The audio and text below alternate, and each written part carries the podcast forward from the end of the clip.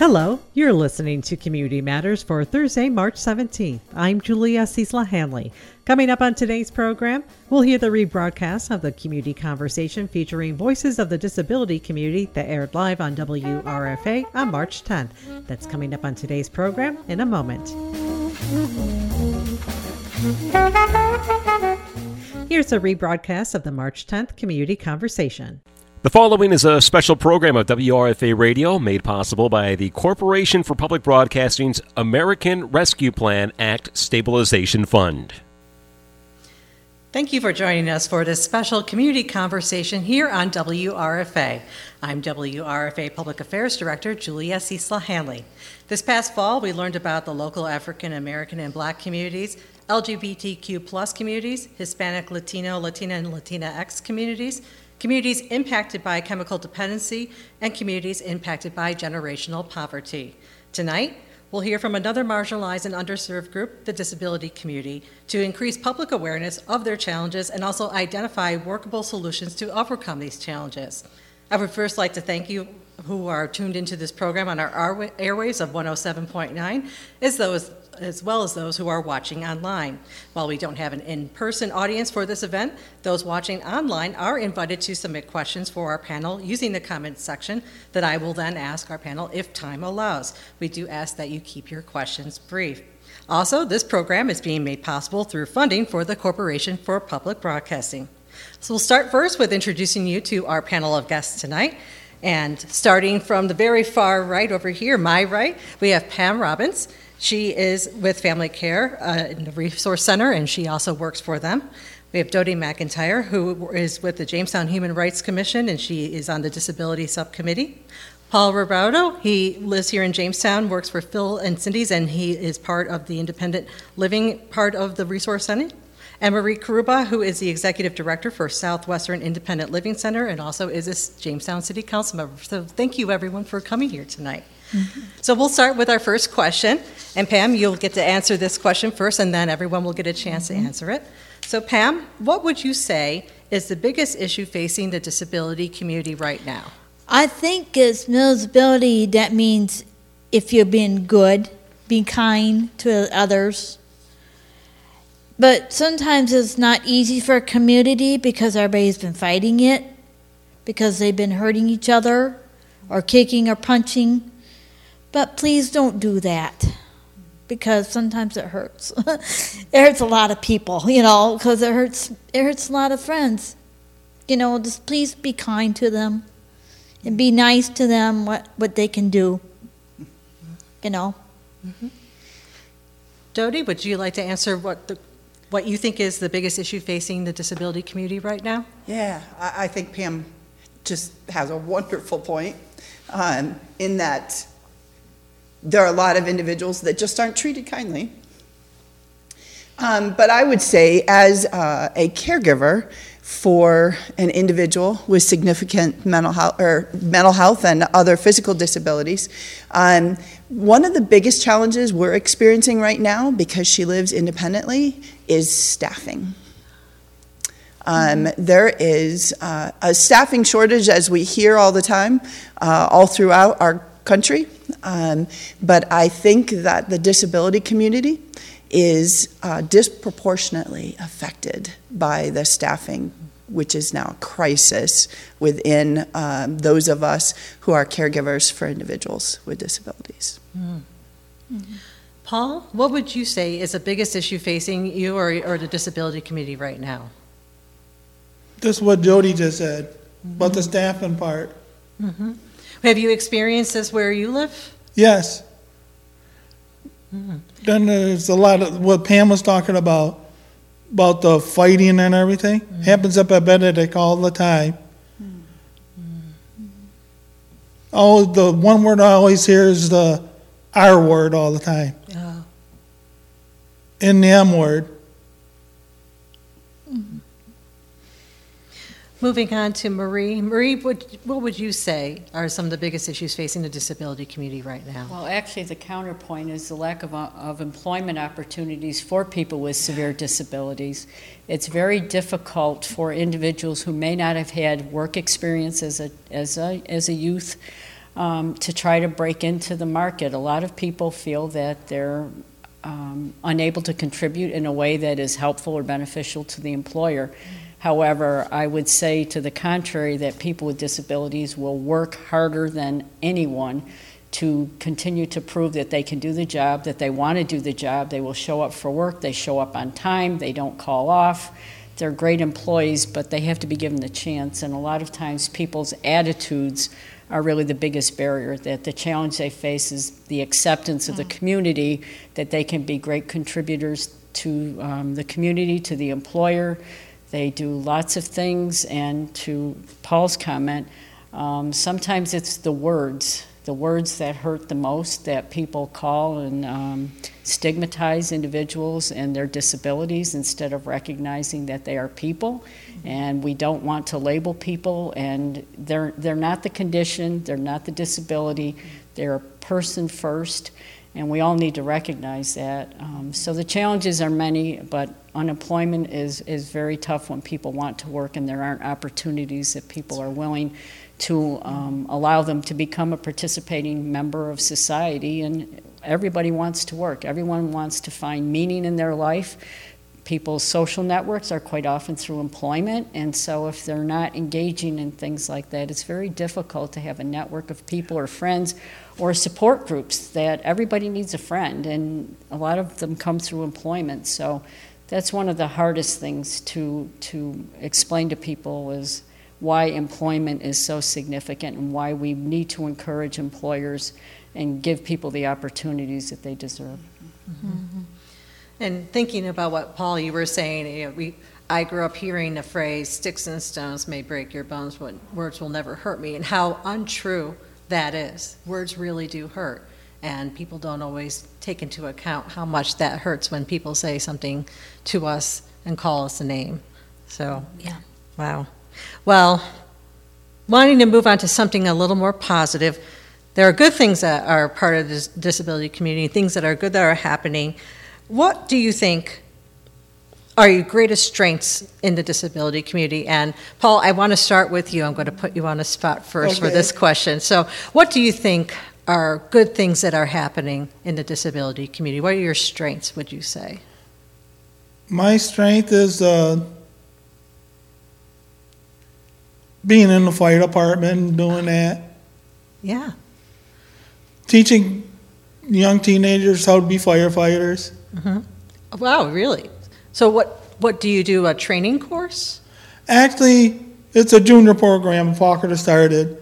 Every, uh, every fire department has a Kennedy and Frewsburg. It teaches young teenagers how to be regular firefighters on fire department. Mm-hmm. And I've heard from firefighters here in Jamestown how we need firefighters. So Yeah. that's really that's really something you're helping bring people forward Yeah. and get them trained so they can become firefighters. That's really amazing. Wow. Dodie, what what would you say some of the strengths are that for the disability community that are happening?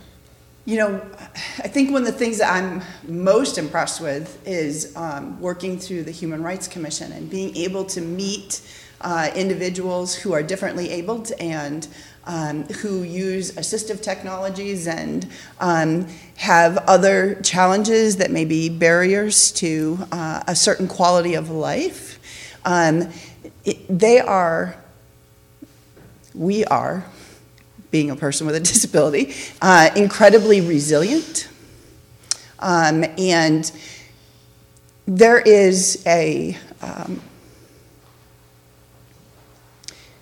there are characters that you miss um, that you cannot uh, get through other typically developed individuals. So, um, just meeting these two individuals today, um, being able to learn the gifts that they have are incredible. Uh, so, you miss out when you do not extend yourself to meet and, and uh, be in the company of people uh, who have challenges. But um, more importantly, I think that the disability community in Jamestown is doing some really great things.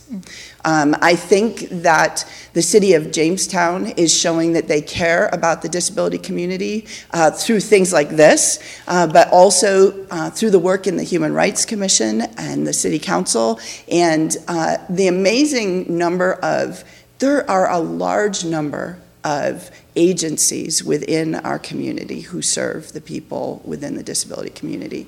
And they are all doing really great things.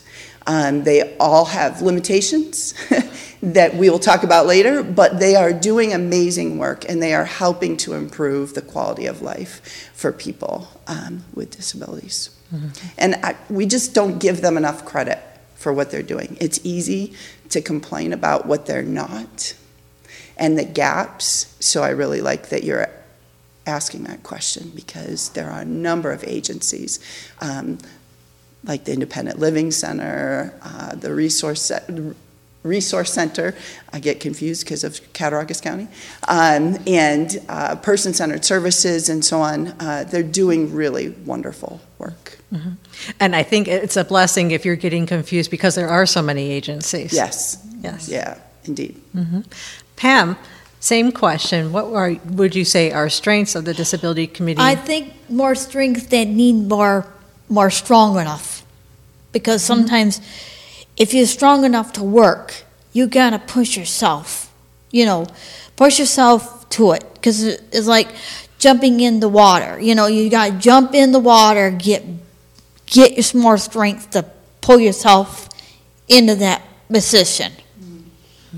Because that's what I've been thinking about. Because I was pulling myself into that water. Because every time I push myself, pushing that water, come on, come on, you can make it. You know, you mm-hmm. just make the water, get through the water, and then when you get to the end, it's done. You know, you're done in the morning, you're done in the afternoon, you're done in the morning. Right. And then you go on and, and do your work, and then you go back to the work, and you go back on. You know, don't don't force yourself. Pace yourself. That's what I do. Pace yourself, Uh-huh. doing focusing what you have to do. Don't stop. Just keep going. Setting goals. Setting your goals, just keep right on going on it. And before you get know it, you're one. You did it. You know, it's like, oh, you did a good job. You got to go. A lot of Yeah, strength, a lot of lot of strength. gold. hmm Good advice for a lot of people. hmm Marie. So I don't mean to take you last again, but you know, for, That's what would fine. what would you say are the greatest strengths of the disability community? I think it's teaching people how to be self-advocates, how to speak up for themselves, because too often there's an expression that's been used in the disability community, nothing about us without us.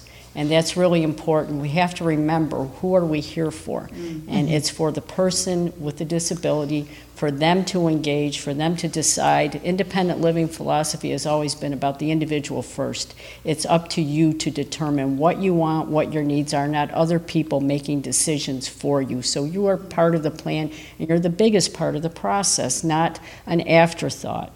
Um, prior to the independent living movement, it was a medical model approach that the medical uh, resources knew better than you what you needed, better than your own family what you needed, and that was never the case. It's really about the individual. And so, learning to be an advocate and to be able to speak up for yourself and say when things are not right and speak up about when people are not being kind and treating you differently than they would treat other people. Everybody wants the same thing. They want to be part of the community. And to that end, I think we have a tremendous amount of resources in this community. We have many organizations that all function at very different levels that provide services, everything from housing um, to assistance in making the community more accessible for people with physical and um, visual impairments.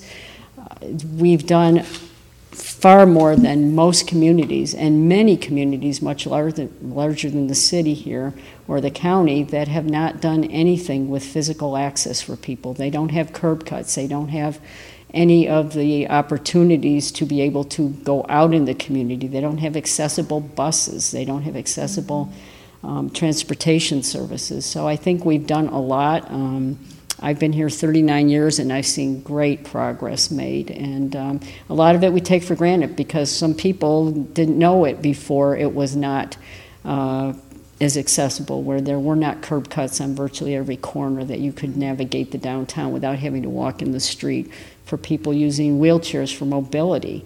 You had to go out in the street, which was very dangerous. Um, And in the winter, when sidewalks are not clear, it can be very difficult. So I think as a community as a whole, people have recognized it. Many of the churches have done a lot to become accessible so they can allow people with different needs to be able to engage and participate. So I don't think it's just any one area. I think the community has evolved and recognized the needs of people with disabilities. Um, and our city government stepped mm-hmm. up um, and decided that we need to do more, we need to do better. Mm-hmm. And that involves everybody. And we're an aging population as well. Anybody who thinks that they may never have a physical challenge is mistaken because as you age, it's very likely you could end up using a wheelchair or a mm-hmm. walker. And so anything that's done now will only enhance the ability for people to stay in the community and live the life that they want to live, not somebody else's life.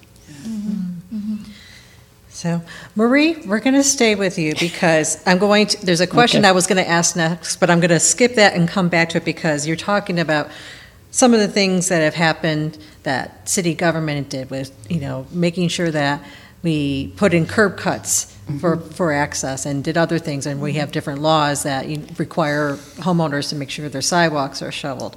But mm-hmm. could you talk about how some of the challenges that exist right now that have been, have, whether they've had a positive or negative effect that, you know, have come from city government or even state or federal government? So have- have there been policies that have come out that have been good for the disability community, or has there been some that have had an, uh, an unintended negative effect?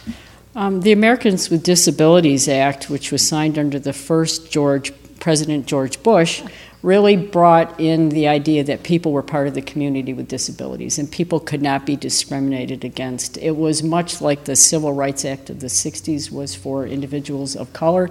This was to allow people who had were differently abled to be able to participate in every aspect of the of of life, um, and that involved going into restaurants and going into libraries, um, public accommodations, and having access to telephones for people who were deaf that they had to have other means to communicate. Um, it covered employment. It covered virtually everything that you could think of because up until then there were no rights, there were no laws that protected people with disabilities. Um, that was the first step, and I think it's been a process of educating employers, of educating communities and businesses about what needs to be done and how we can accomplish that. And th- we face challenges within the city of Jamestown by virtue of just the geography. We have things that are down and things that are up on hills and very difficult to make accessible. But believe it or not, COVID has actually enhanced that because there's been curb service, there's been home delivery, there's been, you can drive up to a grocery store and you don't have to get out and you can pick things up. So even that has evolved maybe in a good way. Not that I'm thrilled or want to continue this COVID pandemic for much longer. It's getting very difficult for a number of people who have anxiety or mm-hmm. mental health issues. Mm-hmm. Um, but the things that have occurred, every one of these steps, text messaging allows people who are deaf to communicate, which no one ever thought about. How do people who have an emergency who are deaf and cannot listen or hear on the phone or communicate over a telephone mm-hmm. can now get someone and get help? So a lot of the technology, as Dodie previously mentioned, has really enhanced our ability for people with disabilities to be part of the community. Um, a lot of the laws, community development block grant funding has done a lot to make the curb cuts, to make buildings like City Hall, the elevators are accessible and they have words and they speak so that you can hear where you are. Um, a lot of that was done through funding that the city was able to get and to accomplish. Um, we've put in accessible playgrounds. I challenge anyone to go anywhere to find more parks with accessible equipment than we have right in the city. And that was a recognition of people who have disabilities also want to participate in these activities. They want to be part and play with other children, or, you know, there was even at one point um, a very large swing at, at um, Roseland Park that was meant for people with wheelchairs and people with physical disabilities to be able to integrate. Um, the the um, surfaces of the parks, you know, and around the equipment, so that people in wheelchairs or people with difficulty walking could be able to access all of that. So the laws um, have been providing more inclusion and more integration, and it covers virtually everything that we, you know, probably now overlook or don't even think about. But, you know, about 25 years ago, one of my staff members who used a wheelchair finally decided she had had enough and she was going to challenge the city that we needed to do better for people with disabilities. Mm-hmm. And mm-hmm. she was instrumental. Her name was Helen Kern. She retired um, about seven years ago, and she did a lot for the community to get them to recognize the difficulties people who were physically challenged had in negotiating, navigating the streets. And she used the ADA to make sure that the city knew that this is where we were lacking. And I will say that the mayor and um, his staff did everything they could to really step up and try to get things um, better for everybody. And thinking about when that ADA law went through, and it, that wasn't that long ago. It was, we're talking 30 years, not even, maybe? Correct. And, and wow, you know, and, and we've had people with disabilities all, through all times. And that we hadn't have laws to protect and, and, and the provide for until just 30 years ago, with, you know, within time I've been alive even. So that's mm-hmm. really, that's really something to me, strike, really striking to me to think mm-hmm. about. Um, And one of the other things right now is guardianship, which was done quite frequently mm-hmm. to basically take the rights of people with disabilities away and say you cannot make decisions for yourself. And in many cases, there are individuals that cannot do that. But I think even the courts are now recognizing that there are more limited guardianships that may do, that somebody may That's need right. help with finances, but they can make decisions for themselves about where they would like to live, about where they would like to work. Um, and so there's a there's been even within the courts a recognition of rights and not reducing rights or taking rights away from individuals with disabilities unless it's absolutely necessary. And I think there's been more stringent requirements placed so that not everyone who is proposed to have a guardianship actually needs or ends up with a guardianship. So mm-hmm. that that's a that's been a huge change in thought in the legal system about mm-hmm. rights. Mm-hmm. um, For, excuse me, for Paul and Pam, is there something in that question that you also would like to add where I was asking about any challenges? I Yeah. was asking a question. I, I've been through that over the years in school. And they had these problems with these kids because they're handicapped. And I says, why in the wheelchairs? Why anybody gets on the away of things? There's no place to go to. There's there's a lot of slides and a lot of little things they can't get through. You know, it's like, oh, I can get. You can't even get through the bathroom Oh, with a wheelchair. They can't even see where they're going because they're blind. One guy, when I was at the library, he couldn't even see nothing mm-hmm. because he couldn't see because nobody didn't help him. Uh-huh. No. Nobody didn't help him because he was blind. Because, oh, excuse me, I gotta get somebody out. They don't help him. He's walking around alone and he can't see. so they weren't making the accommodations for people who needed it. Right, and they needed it, and he he needs it because it. People got to know they can't see what he's doing. Hmm. Because I I said, "You work here?" I said, "No, I don't work here.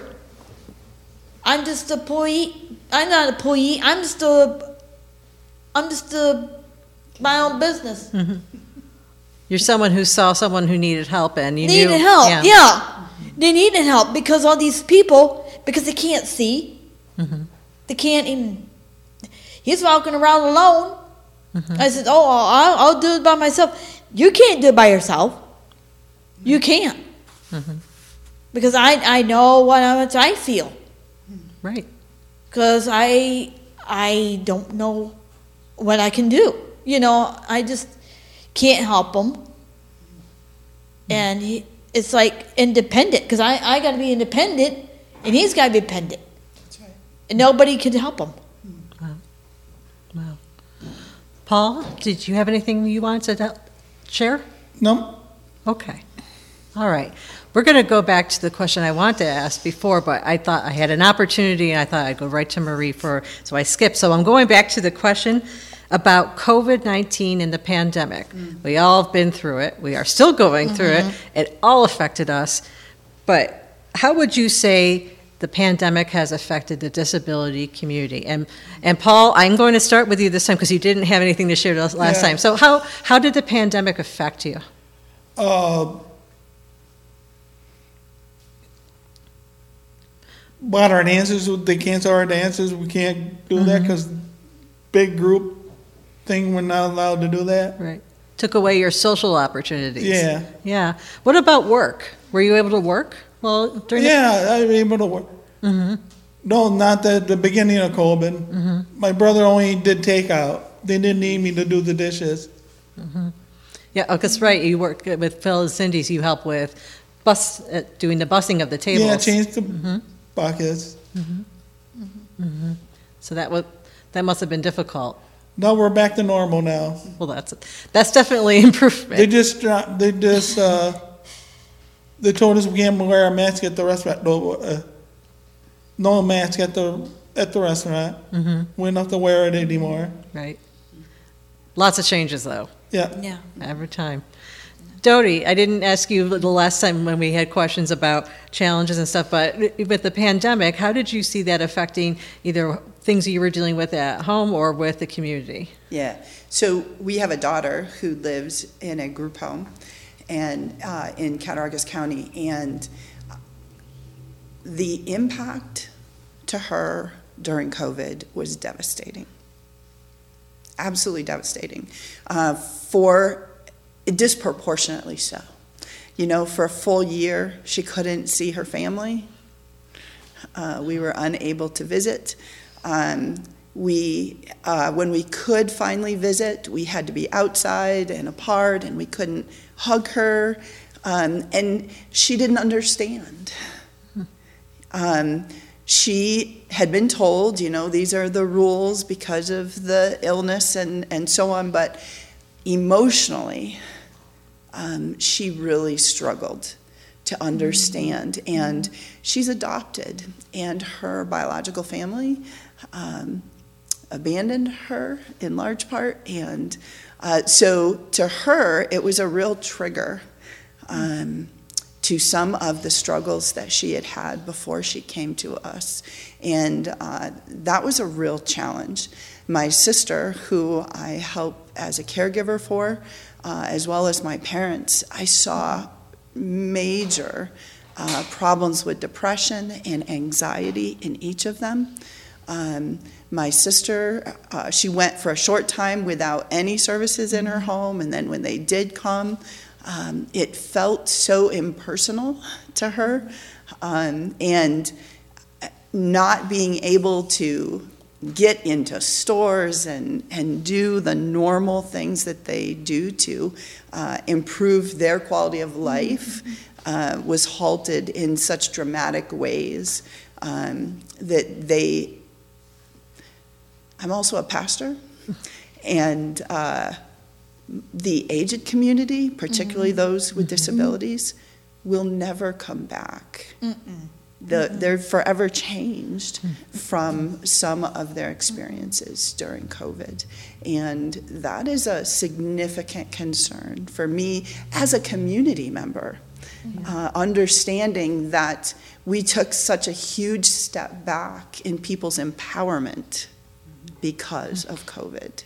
Uh, I think that we need to wake up and understand that and uh, help people get back to a place where they're able to have a voice again uh, because they lost their voice. What, some that they have fought their whole lives to get and then lost again during COVID. And uh, we need to help them get mm-hmm. back to the place where they mm-hmm. have a voice again. Mm-hmm. I, I recall hearing during the pandemic when we were all shut down that, you know, people could not see their family who were in, or friends that were in group homes, and and to think about it, it was hard f- for people who, you know.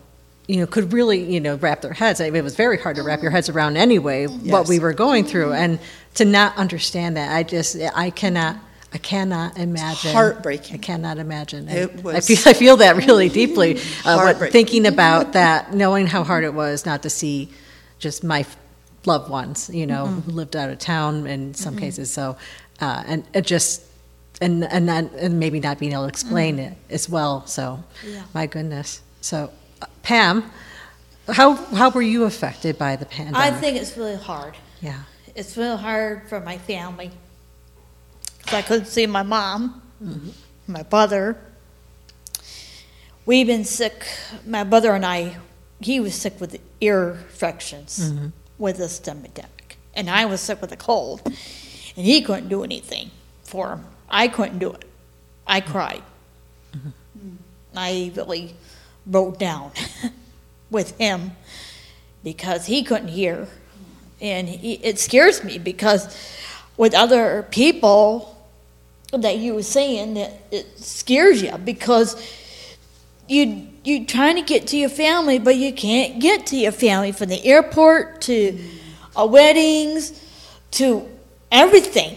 You know you can't go dancing you can't you can't even go any stores.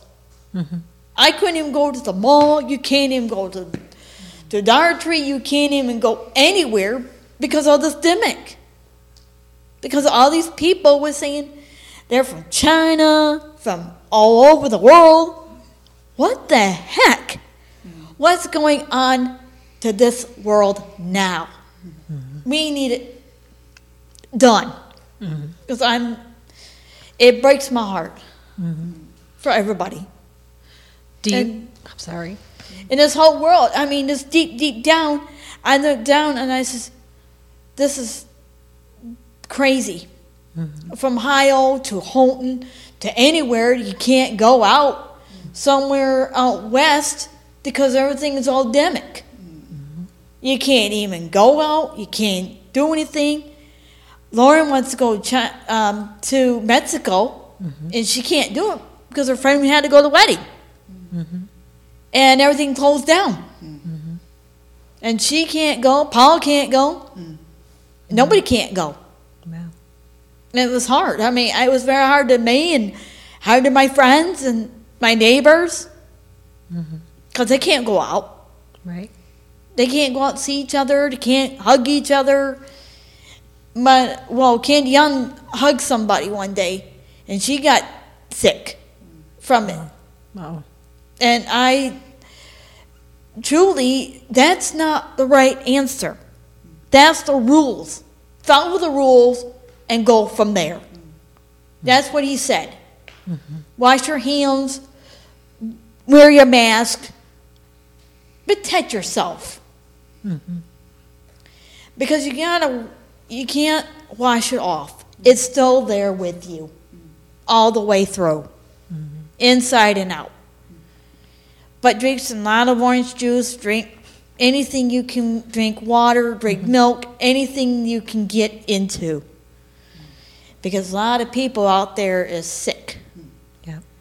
Because there's no there's no mask, but you have to wear one because I had to wear one, my mother had to wear one because we've both been we don't want to get vetted in it.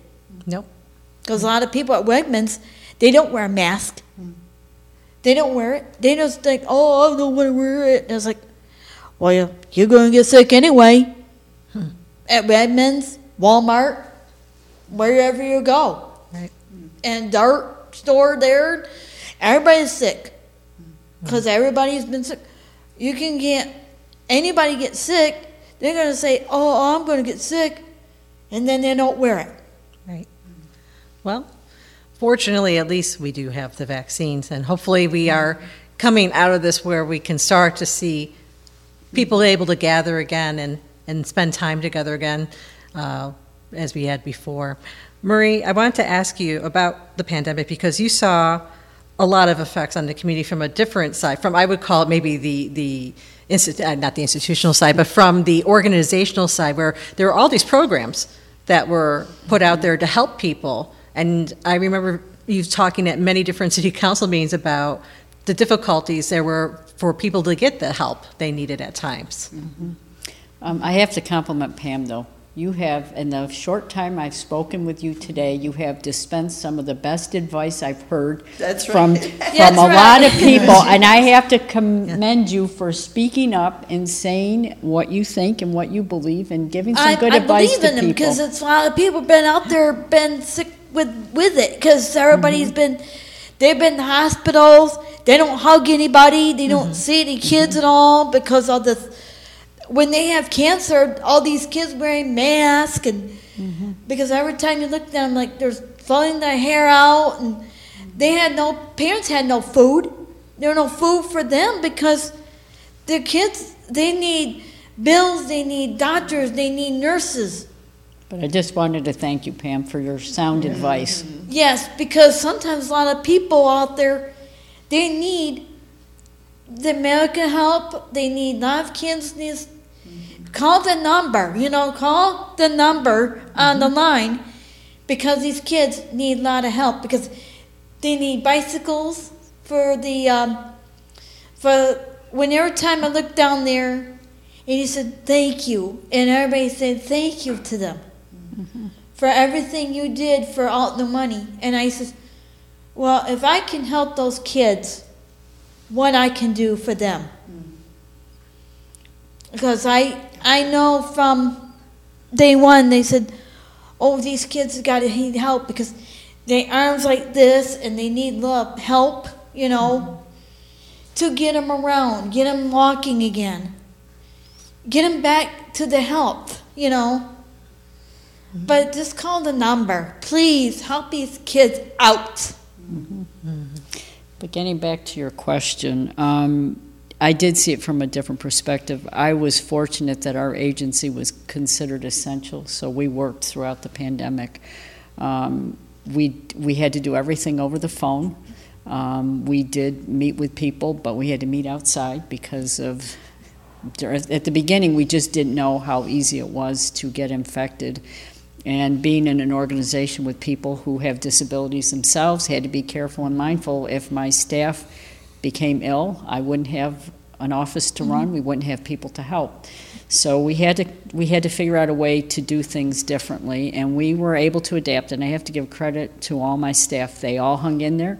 Nobody complained. We stuck with it, and thankfully, no one got sick.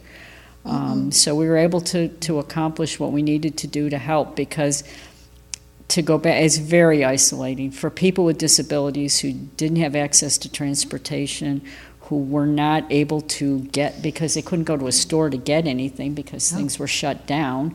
So a lot of things had to be done um, and a lot of people that um, th- that ha- are not used to doing business over the internet or may not have great access to those things or may not have credit cards the things that people could do to order things online aren't available to someone who doesn't have credit. Mm-hmm. So we were trying and accommodating people in different ways to help them get what they mm-hmm. needed. Mm-hmm. Um, it was very difficult for people with anxiety. It really heightened and magnified people's anxiety. They were fearful of getting it, they were fearful of going out. So, for people who had social phobias um, and getting out into the community, it was just unthinkable to, to go out and leave their homes. They were very fearful. Um, for people who have social phobias, not being able to interact, I think the isolation not only of people who are mm-hmm. living in mm-hmm. assisted mm-hmm. living for older folks, but also for people like like Pam and Paul, um, where you didn't have that contact with your family, with your network, with your support group, um, was very isolating, very difficult, and for a lot of people, very difficult to understand. Why why did my family leave? Why have they abandoned me? Why have my friends? Why doesn't anyone? Well, that's come? what's happened to everybody because they abandoned them. right, and They've that's what. It, abandoned them because of the other people. They're saying, "Oh, look at this! I'm abandoning my child." You know, Mm-hmm. you're abandoning them because there's no place to go. But a lot of them, it was very difficult. It was as hard as it It was was on the hard. Mm-hmm. individual in the facility, it was very difficult for the families to be isolated because they wanted to see and hug and Yep. Mm-hmm. get close to their family members. They probably didn't get to see them for holidays, which no, was extremely didn't- no- difficult. there's no holidays, there's no Christmas.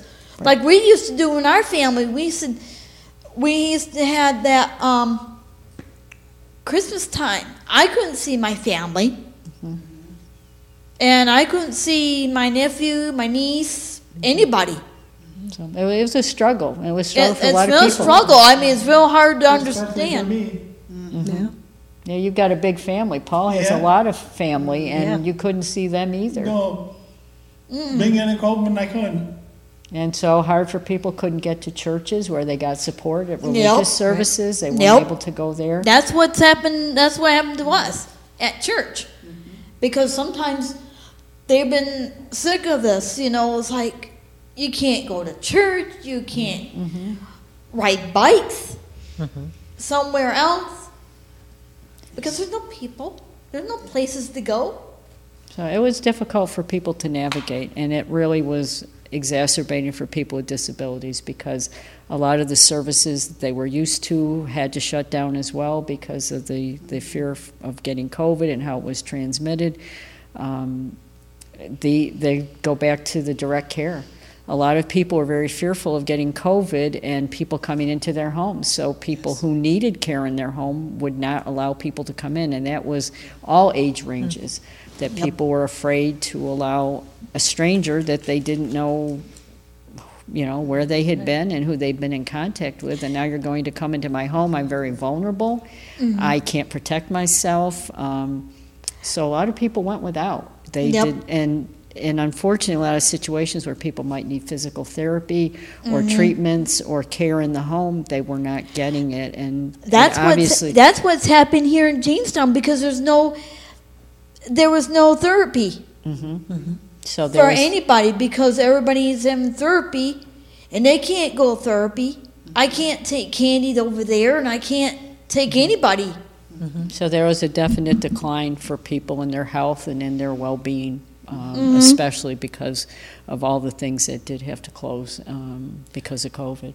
Right. Mm-hmm. And thinking about what Jody was saying too, that, you know, there are a lot of people who have been working on things and then to have such a setback like that and to lose maybe everything that you've been working toward, to try to come back not knowing what next week's going to be like or the next month, that's very difficult, extremely It, difficult. it, it is difficult because I've been through this mm-hmm. over the years. When my brother and I, we're all sitting around when he had no work, you know, it was like it's hard for him.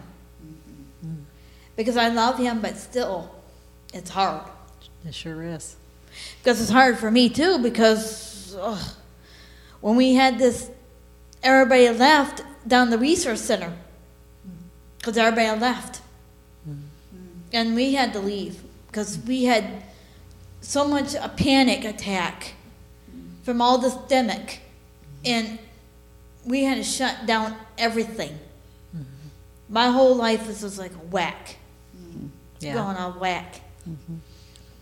But I've been praying for it, so I said, well, praise God. Yeah. Praise God, we got something that we can do. Coming on the other side of it. Come on the other mm-hmm. side. Yes. What's mm. coming on the other side of it?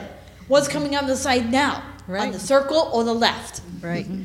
And it's funny you say that, Pam, because my next question is, well, what do we go, what do we do now? So what are the big issues or main issues, would you say, that the disability community or the people who help lead your community would like to work on, you know, or continue working on for the future?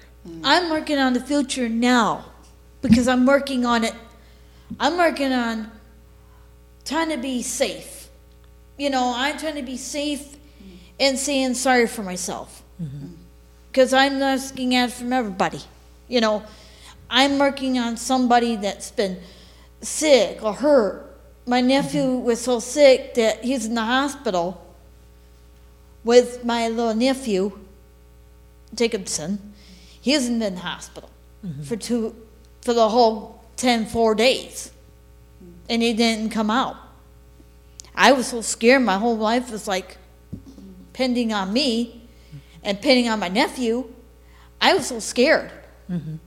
My family, my friends, my neighbors. And I says, I got to love my neighbors. I can't be mean to them. I got to be kind to them. That's what the Bible says. Be kind to them. Because I can't be mean to them. I got to be nice to them. Mm-hmm. You know, and it's like my neighbors and my friends and everywhere I look around, it's like, look around you. You know, look around now to see what you think about. You know, think about yourself and think about the others. Mm-hmm. Comes, think about their others first, and then think about yourself. Mm-hmm. That's what I'm thinking about. Because I've been thinking about my life. I says, thinking about the others. What they gonna do now before all this, the war and everything else, Digament and everything else down in Russia? They have war going on because they have no place to go, no place to live, because all the bombing. What they're going to do next when they're done this all this demic? Right. They're fighting each other because all this demic, you're fighting each other and you're kicking everybody out of the house, mm-hmm. out of their homes, their family, their friends. They're walking right out there and they said, "What are we going to do next?" You know, mm-hmm. it's the whole world is falling apart. Yep. Dodie, for some main issues that maybe you can pinpoint that, that disability community, you know, could be working on or would like to work on, what do you think are some, some tracks forward? Yeah, so I, uh, um, going on the kindness theme. Oh, yes. uh, and, and stealing some from the previous conversations that we've had, community conversations that we've had, I would love um, for the government and the agencies and uh, that we would work on awareness of the difference between tolerance and inclusion. Um, I'm just going to give you a quick example. So, tolerance is that most grocery stores have handicap spaces. It's wonderful. And a lot of grocery stores have um, scooters for individuals who have um, mobility impairment. But my parents, who uh, are completely uh, dependent upon um, a wheelchair for their mobility, pull in to a handicap space and cannot get from the parking lot to the scooter. So mm-hmm. tolerance says this is a law, mm-hmm. we have to accommodate, and these are the minimum requirements to accommodate an individual. Acceptance mm-hmm. and inclusion says okay, there's a problem, there's a gap mm. For an individual who needs to get from this location to this location. So, uh, an idea for inclusion would be to post a sign on the handicap sign that says if you are in your car and you are unable to mobilize yourself from your car to the scooter, call this number and a customer service representative will come out and assist you by bringing the cart to you. That's the difference between tolerance mm-hmm. and inclusion. Um, tolerance does the very basic that is required, um, and inclusion and acceptance actually listens to an individual and their needs mm-hmm. and brings them to the table to say, what are we missing here?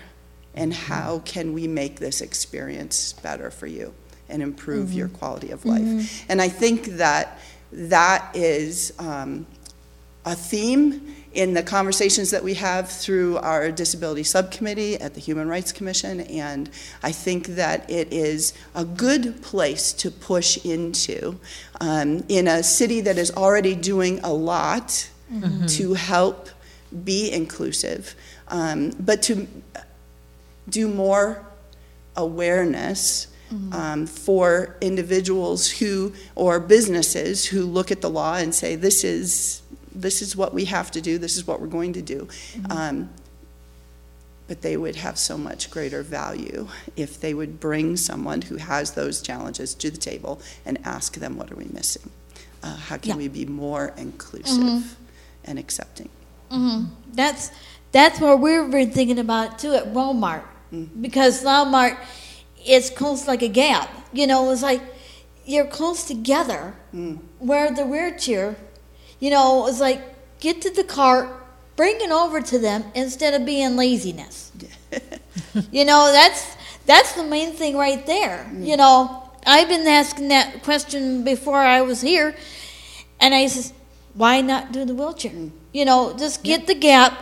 Mm-hmm. Mm-hmm. Just can you put the car put the cars somewhere else mm. instead of the wheelchair people? You know, give them a chance to park where they parked mm. Mm. instead of having by Walmart and it's all that gap. You know, place to park because we can't even park the car for me and Candy and Laura Heater. That, that is an issue as well. That's what issues are because it's right That's there right. because I know It's a very what good I'm point. saying it because I'm saying it with you. You know, it's like it's like it's hard. Yep. You know, it's hard for her and me both because we're trying to get in the parking lot and there's no parking space. There's no parking space either. That's right. Right? That's right. I want to be sure I get, Yes. hear from Paul. So, Paul, Okay. yeah, Paul, what do you think is an issue that would be important to work on for the disability community? Uh, Something that you think should be changed or could be made better? More wheelchair ramps for wheelchairs. Like trans, transport, like more wheelchair, access to wheelchairs? Yeah, Yeah, more ramps. more ramps. Because at my house, wheelchair people can't live at our house. Really? But there's a special uh, group home down below us. It's called Hare's Adult Daycare. Mm-hmm. That's where all the wheelchair people go. Okay. So do you think, do you see this around a lot of places where they don't have ramps where people Yeah. can get in? Yeah, yeah. That, that is a good point. Yeah, I think of a lot of- of places that have stairs. Like Benedict, we have a we have um, stairs and a elevator. Mm-hmm. But we have one resident. They had issues with the stairs. Mm-hmm. We had to send them over to Willow. Jeff Jeff walk. That's why we moved Jeffrey downstairs Wow. and me and Berkey upstairs. Mm-hmm. Because he on fire drills, he had our time on fire drills going down the oh. stairs. Mm. Jeff Walkwell. That's They, they, they moved him to Willow. Yeah, Yeah. And he might have liked to have stayed where he was. Yeah, maybe. but he, hmm. he likes it over at Willow, anyways. Mm-hmm. Well, yeah, but still, We've been sending a lot of people over Willow. Mm-hmm. Yeah, that's what I was thinking on it too, Paul, when I was thinking on it. Because a lot of people, when I was up at the YMCA, they had like steps for a swimming pool. Mm-hmm. They should need a ramp there for people that could swim.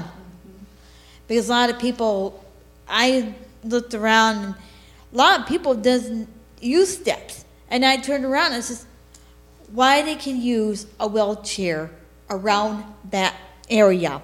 And then the kids could step, step on the steps. Marie may have some ideas about Mm-hmm. that too. and I was going to ask Marie if, uh, if you had any ideas on issues that you would like to see moving forward for the disabil- disability community. I think we need to continue to educate, and to Dodie's point, I think a lot of times it isn't people doing the minimum, they just don't know what to do. Hmm. And mm-hmm. so we took the approach when we got calls or people had concerns about particular businesses, we would go and speak with them. Mm. Do you realize that when you at holiday time, you clutter all the aisles, that it's very difficult for people using wheelchairs and mobility devices. That's when I've been to thinking get about it through. too when I was up to, uh, They try to load the merchandise as much as they can, but it makes it extremely difficult for people with mm-hmm. mobility impairments. It's very mm-hmm. confusing. It's difficult for people with low vision or, or who are legally blind to navigate those kinds of aisles because mm-hmm. there are obstructions. that's what happened in the aisles when I was in the grocery store one day. I was up to Tops. And I looked around and there was, there's aisles. There's more aisles, but they're cutting out the aisles for anybody to get in the wheelchair.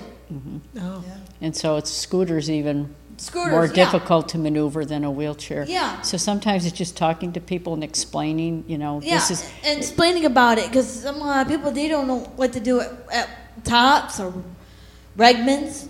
Well, years ago, people would tell us when we would inquire that is your business accessible because you've had someone inquire. Well, it's only got one step.